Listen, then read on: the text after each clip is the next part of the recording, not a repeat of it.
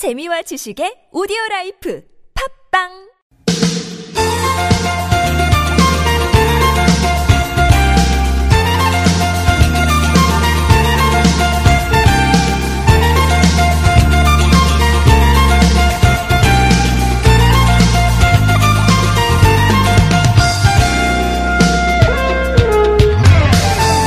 기온이 또 뚝 떨어졌네요. 네, 요즘 유행하는 그 긴 패딩 네, 이런 것도 눈에 많이 띕니다.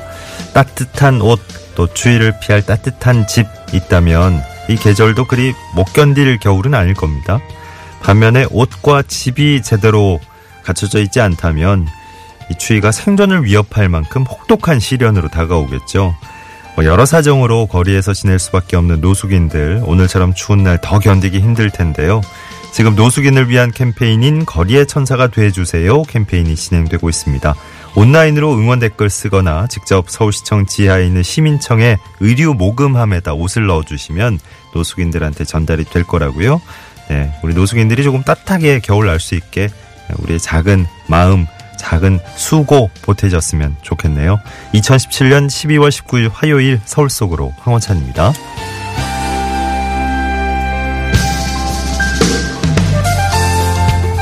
안녕하세요. 아나운서 황원찬입니다. 겨울의 추위를 그 살을 애는 듯한 추위라고 표현하잖아요.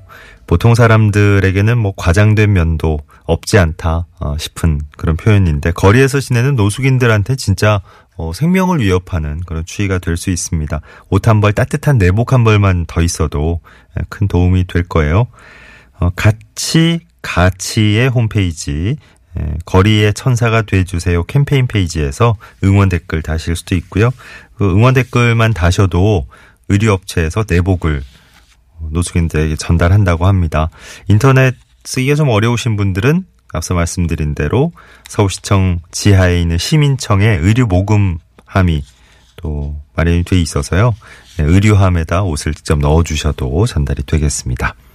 추운 겨울입니다. 아무쪼록 뭐 좀 마음을 따뜻하게 서로 서로 나눴으면 좋겠네요. 온기를 좀 나눴으면 좋겠네요. 자, 오늘 서울 서울의 일부 서울 타임머신 코너 있는 날입니다. 한양대학교 선권수 박사와 함께 서울의 옛 모습 어, 떠나볼 거고요. 2부 화요일 상담은 연세대학교 의대 가정의학과 이덕철 교수와 함께하는 건강 상담 시간으로 또 마련하겠습니다. 건강과 관련해서 궁금한 점 있으시면 지금부터 예, 사연 올려주시기 바랍니다. 2부에서 자세하게 풀어드리겠습니다. 참여하실 길은 구글 플레이 스토어나 애플 앱 스토어에서 TBS 애플리케이션 내려받으신 다음에 실시간 무료 메시지 보내실 수 있는 거고요. 어, 그리고 샵 0951번 단문 50원 장문 100원 드는 유료 문자도 열어놓겠습니다. 카카오톡은 TBS 라디오와 플러스 친구 맺으시면 무료로 참여하실 수 있겠고요. 매태면과 파크론에서 넘어져도 안전한 매트, 버블 놀이방 매트, 그리고 여성 의류 리코베스단에서 의류 상품권 선물로 드리겠습니다. One, two, three, four.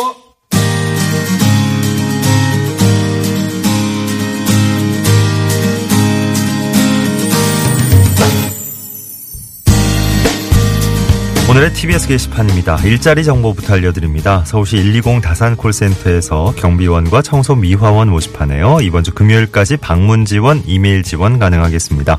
자세한 내용은 120 다산 콜재단 인사팀으로 문의하시고요. 동대문구청에서 하수시설물 유지관리 분야의 기간제 근로자 모집합니다. 26일부터 28일까지 방문 지원만 받고요. 자세한 내용은 동대문구청 치숙과로 문의하십시오.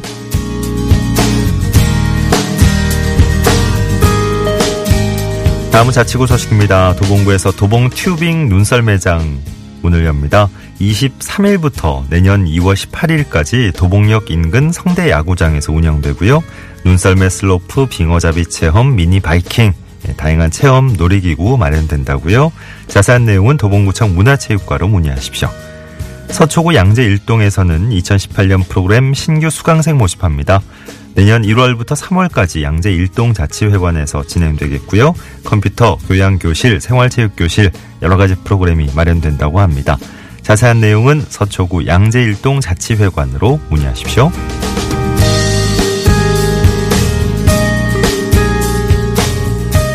서울대공원 식물원에서 열대식물 전시회 열립니다. 내년 2월 28일까지 식물원 전시 온실에서 진행되겠습니다.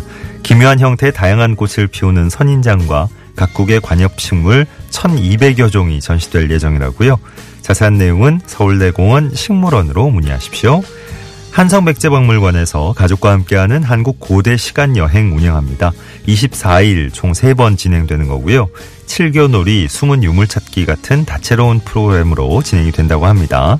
초등학생부터 성인까지 가족 단위로 참가할 수 있고요. 궁금하신 내용은 한성백제박물관 교육홍보과로 문의하십시오. 오늘 전해드린 내용은 서울 속으로 황원찬입니다. 홈페이지에서 다시 한번 자세히 확인하실 수 있습니다.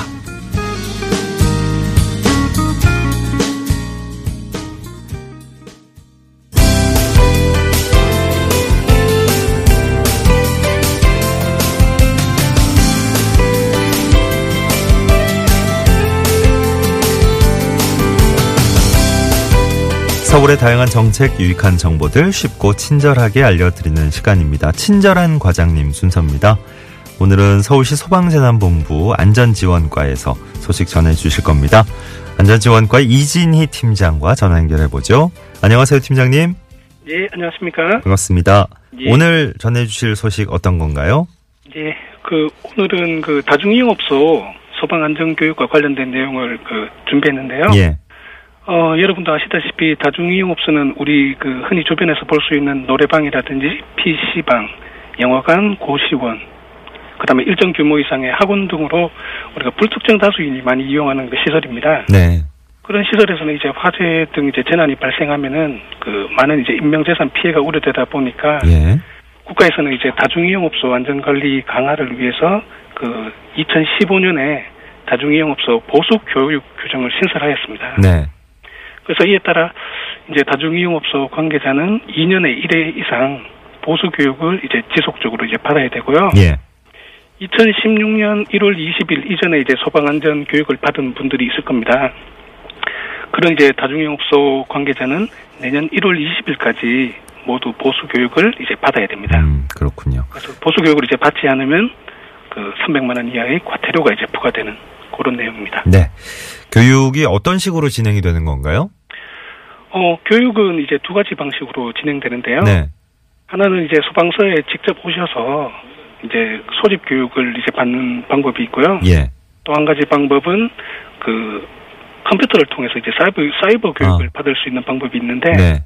사이버 교육 같은 경우에는 이제 홈페이지에 한국 소방 안전 협회를 치셔가지고 예. 홈페이지에 들어가시고 회원 가입하면은 이제 언제든지 수시로 교육받을 수 있습니다. 네. 그리고 이제 소방서 교육 같은 경우에는 그 일정이 이제 각 소방서 홈페이지에 게재되어 있습니다. 예. 그래서 홈페이지에 들어가셔서 그 자기 그 다중이용업소 소재지와 가까운 소방서의 교육 일정을 확인하시고 교육을 받으시면 되겠습니다. 네. 아니, 지금까지 그 대상이 되는 분들 어떠십니까? 뭐 교육을 좀 많이 받으셨나요? 그 이 지금 보수 교육이 내년 1월 20일까지는 이제 다 받아야 됩니다. 예, 예. 그런데 현재 이제 저희가 11월 말 기준으로 지금 다중이용 업소 보수 교육 대상 4만 140개 업소 중에 72% 네. 2만 8천 개소 정도만 지금 교육을 마친 상태입니다. 예. 그래서 내년 1월 20일까지 지금 기간이 얼마 남지 않았는데, 어, 지금 얼마 남 1월 20일까지 그 교육받지 않은 다중이용업소 영업주하고 종업원 한 명 이상은 반드시 교육을 받아야 되겠습니다. 예. 교육을 받아야 될 대상자 다시 한번 짚어 주실까요? 이, 그 다중이용업소 보수 교육 대상은 다중이용업주 그리고 영업장을 관리하는 종업원 한 명 이상이 되겠습니다. 예. 최근 3년간 그 서울 시내 다중이용업소에서 발생한 화재가 이제 총 816건입니다. 그래서 이 화- 화재로 인해서 부상자가 33명, 그다음 재산 피해도 23억 원 정도의 재산 피해가 많이 발생했는데요. 네. 다중이용업소 안전 교육과 관리가 이제 어느 때보다 이제 중요합니다. 그래서 어, 내년 1월 20일까지 그 보수 교육을 받으시고 앞으로도 계속 정기적인 보수 교육을 계속 받으셔서 다중이용업소 안전 관리에 적극 좀 협조해 주시면 감사하겠습니다. 예. 서울시 소방재난본부 안전지원과 이진희 안전교육팀장 오늘 도움 말씀이었습니다. 고맙습니다. 네, 감사합니다. 자, 11시 15분 지나고 있습니다. 어제 진짜, 어, 폭설 만난 분들 많아서, 예, 고생하셨잖아요. 월요일 아침 출근길에 또 많이 고생을 하셨는데 하늘은 이제 뭐 맑게 겠고 도로도 깨끗한 곳이 뭐 대부분이고요. 근데 다시 강추위가 찾아와서 오늘 아침 서울이 영하 5.2도부터 시작을 했군요. 낮에도 영하권에 머문다 그러고 내일 아침에는 기온이 영하 8도까지 떨어진다 그래요. 내일 낮부터 이제 서서히 회복될 거라고 하는데 기온은 근데 내일 오후에는 또 한번 많은 눈이 예보가 돼 있네요. 날씨가 변화무쌍해지고 있습니다. 음. 주변에 외출할 때도 또 날씨 예보 꼭 챙겨서 나가야 되는 때네요. 서울 시내 상황부터 교통정보 살펴드리죠. 박경화 리포터.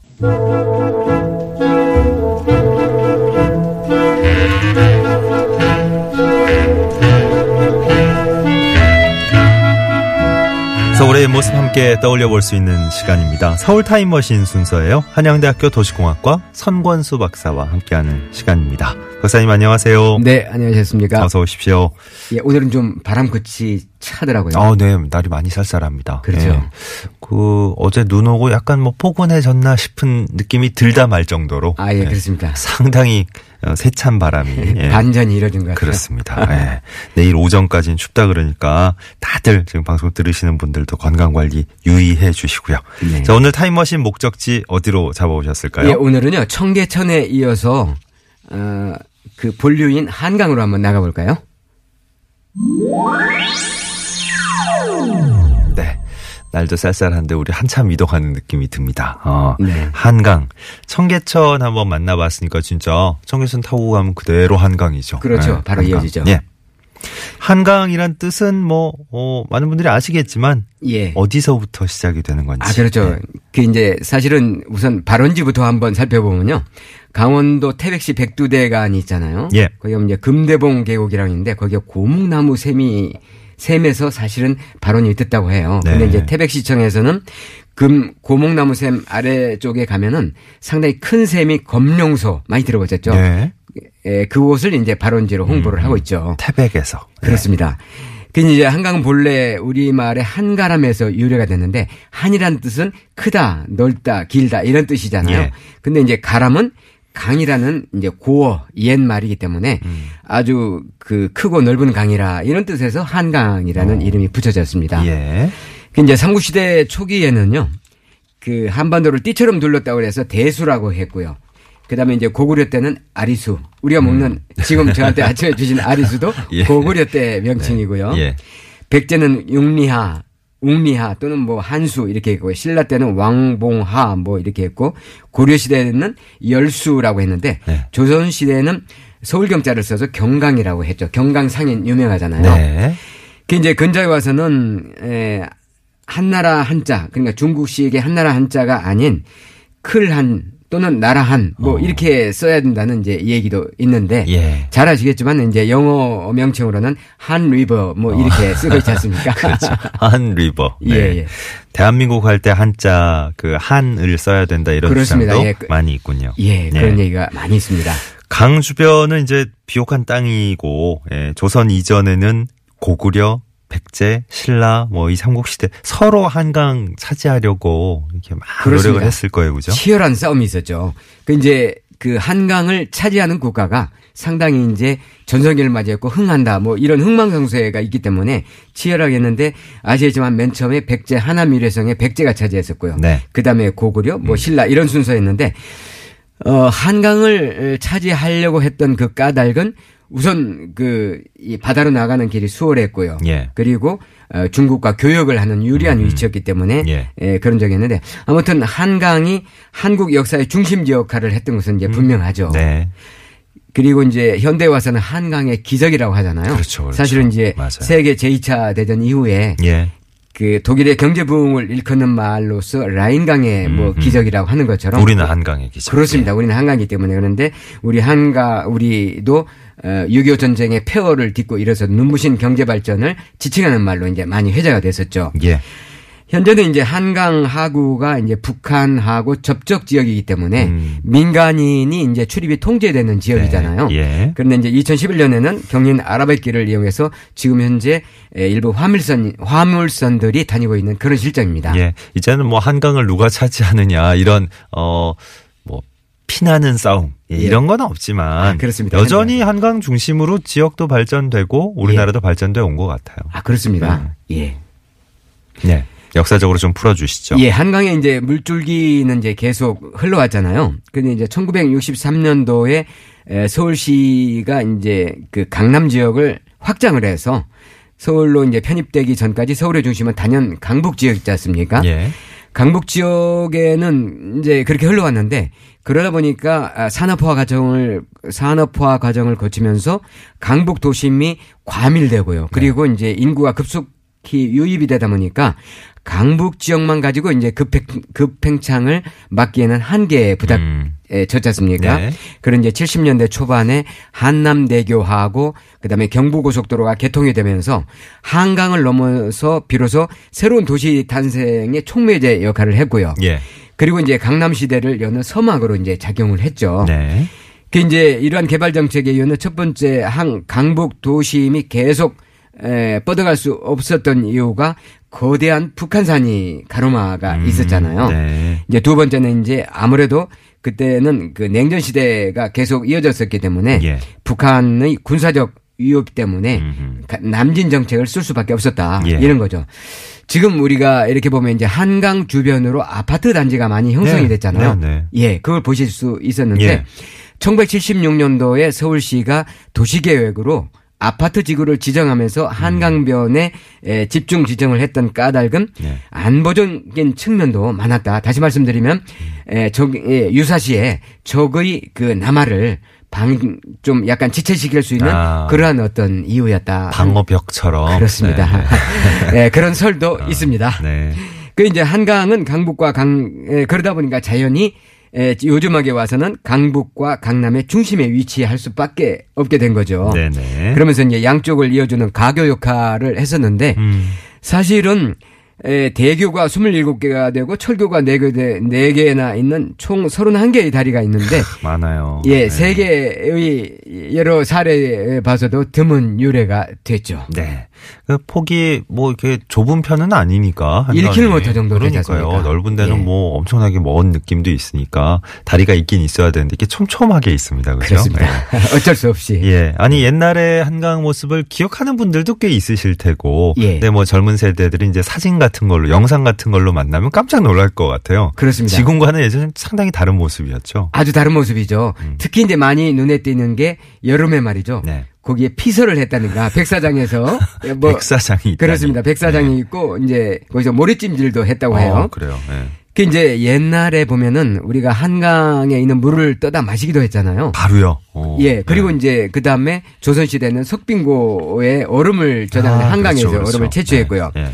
그 이제 너른 백사장이 서울 시민들의 휴식처이면서 정치 집회장 역할을 했었는데 네. 1968년도 한강 개발 아, 이전만 해도 뚝섬이라든가 광나루, 동부이천동, 그다음에 압구정동, 여의도 등에는 모래벌판이 아주 넓게 펼쳐져 가지고요. 음. 그야말로 진짜 시민들이 몰려와서 즐기고 그다음에 여름에는 수영을 하고요. 예. 그다음에 아까 말씀드렸습니다만 모래찜질도 하는 그런 피서지로 각광을 받았는데 네. 또 그 기억 음, 말씀 들어보셨어요? 국군의 날이면 옛날에는 어 한강 백사장에서 고개 비행을 하고요. 예. 그다음에 거기에서 낙하산을 타고 낙하 시범도 이렇게 하는 예. 아주 구경거리를 제공하기도 했잖아요. 예, 예. 그 이제 이 많던 모래톱들이라든가 모래사장은 한강 개발이 되면서 준설을 해가지고 에, 내다 팔았기 때문에 음. 예. 그만 자취를 감춰버리고 네. 여의도 잠실 동부 이천동의 그 많던 모래톱은 육지를 만드는 바람에 또 이게 전부 다 없어졌죠. 예. 한강에 있던 그 섬들도 예. 이 그렇습니다. 개발 과정에서 몇 개 없어지고 아, 그렇습니다. 그렇죠? 없어졌죠. 그렇다고 설명을 해주셨었죠 예전에. 네네. 한강의 기적으로 시작을 해봤는데 예, 한강이 옛 모습과 달라진 거는 이제 어, 한강 종합 개발, 예. 이른바 한강의 기적, 예. 참큰 어, 영향을 끼쳤을 테고요. 그렇습니다. 그 빛도 있고 어둠도 있었을 것 아, 같아요. 그렇죠. 대역사가 있었는데 우리가 이제 그 당시에 60년대, 70년대를 거치면서 산업화로 인해서 경제력도 상당히 좀 얻었잖아요. 예. 그리고 이제 그런 것과 그다음에 88 서울 올림픽 개최권을 획득하면서 사대문 내가 너무 이게 집중이 되고 과밀이 되고 그다음에 위락 시설이 많다 보니까 예. 이걸 분산해야 되겠다 하는 이제 그런 자각이 생겨났고요. 네. 그다음에 그러다 보니까 이제 도로라든가 도시 인프라의 확충의 필요성이 대두가 됐는데 네. 인프라 확충 사업에는 많은 재정이 투입에 필요로 하잖아요. 그러다 보니까 넓은 면적에다가 토지 보상도 필요 없는 그런 국가 소유의 둔치가 상당히 이제 눈에 들어온 거죠. 예. 그때 당시에. 네. 그래서 에, 이제 한강 종합 개발을 해야 되겠다는 것이 이제 태동이 되게 됐는데 예. 사실은 이제 이 계획은 한강에 준, 한강을 준설한다든가, 그 다음에 하수관을 정비한다든가, 수중보호를 건설한다든가, 한강 둔치 정비, 그 다음에 고속화도로를 건설하는 그런 계획이 요체였었는데요. 음. 퍼낸 여기서 준설한 모래는 팔아서 사업비용의 충당을 일부를 했고요. 예. 그 다음에 이제 준설한 자리는 유람선이 떠다닐 수 있도록 이렇게 아, 만들었는데, 네. 올림픽대로는 지금도 이제 교통에 상당히 기여를 하고 있잖아요. 네. 그다음에 이제 둔치는 서울 시민들에게 거대한 여가 공간을 또 제공하고 있지 않습니까? 예. 그래서 이제 항상 또 일정한 수위를 유지해줘서 어, 서울이 물이 찰랑찰랑 한강이 네. 거리는 그런 어떤 예, 보기 좋은 한강을 만들어줬다는 긍정성이 있는 반면에 예. 강을 이제 직강화하다 보니까 음. 자연하천을 바꿔서요. 네. 자연성이 만약에 훼손됐다는 얘기가 있고요. 예. 그 다음에 수중보로 인해서 물이 정체되다 보니까 음. 오염도가 증가됐다는 이런 얘기, 그 다음에 어류의 이동이 막혀서 생태계 구축이 상당히 어렵다는 주장들이 음. 끊임없이 제기가 됐어요. 예. 참 예전의 자연 모습 그대로를 유지하는 것도 지금에 와서 좀 한계가 있고 예.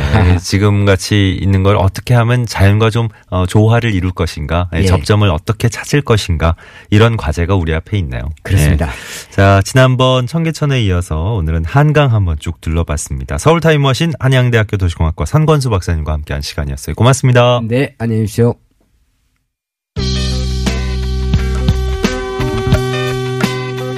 전주만 딱 듣고 아시겠어요? 네. 혜은이 씨의 제3한강교. 네. 제3한강교가 한, 한남대교죠. 네, 한남대교. 한남대교 지금 지나면서 들으시는 분들도 꽤 있을 것 같네요. 네. 이 노래와 함께 서울 속으로 1부도 함께 마무리합니다. 잠시 후 2부에서 건강 상담 이어지고요.